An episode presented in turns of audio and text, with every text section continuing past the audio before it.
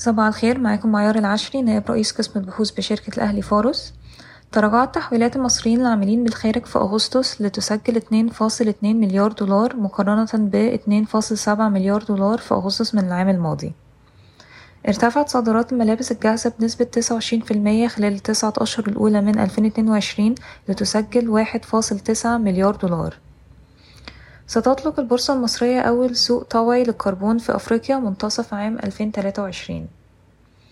وقعت ألستم اتفاقية إطارية مع الهيئة القومية للأنفاق لتصميم وبناء وصيانة خط مترو القاهرة السادس. وقعت مصر وألمانيا تسع اتفاقيات تعاون وتمويل بقيمة مية وستين مليون يورو. من المقرر أن توقع وزارة التنمية المحلية خلال أيام عقودا بقيمة أربعة فاصل اتنين مليار جنيه لإنشاء مطامر صحية ومرافق إعادة تدوير النفايات للنفايات البلدية. ستستثمر مصر تلاتة مليار جنيه لزراعة مية مليون شجرة خلال السنوات السبع المقبلة.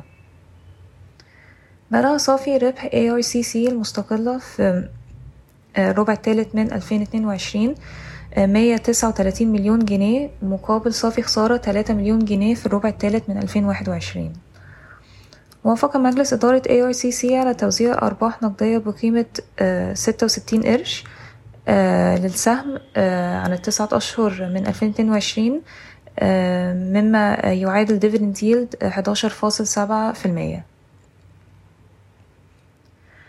أجلت الشركة المصرية لنقل الكهرباء المناقصات والممارسات التي تعتزم طرحها على الشركات الأجنبية لتوريد التوريدات الكهربائية بعد موافقة على شروط جديدة للمناقصات التي تشمل سداد المكون الأجنبي بالجنيه المصري على أن يتم ربطه بسعر الدولار في تاريخ الاستحقاق والدفع بالعملة المحلية.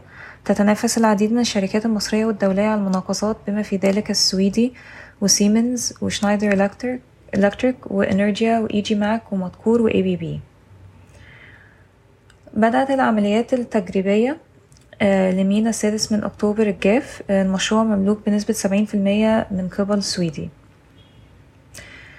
انطلق يوم أمس بناء المفاعل المفاعل الثاني في محطة الضبعة النووية بطاقة أربعة فاصل تمانية جيجا وات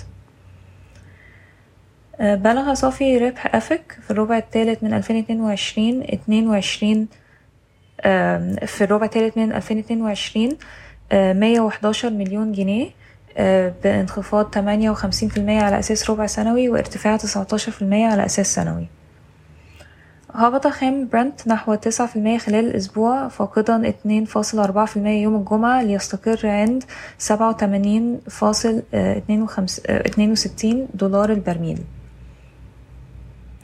اتنين وستين دولار البرميل سجلت IDHC خسارة صافي خسارة قدره 18 مليون جنيه في الربع الثالث من 2022 مقارنة بصافي أرباح قدره 454 مليون جنيه في الربع الثالث من 2021 و 126 مليون جنيه في الربع الثاني من 2022 حققت CI Capital صافي ربح خلال تسعة أشهر الأولى من 2022 بقيمة 486 مليون جنيه بارتفاع 18% على أساس سنوي. شكرا ويوم سعيد.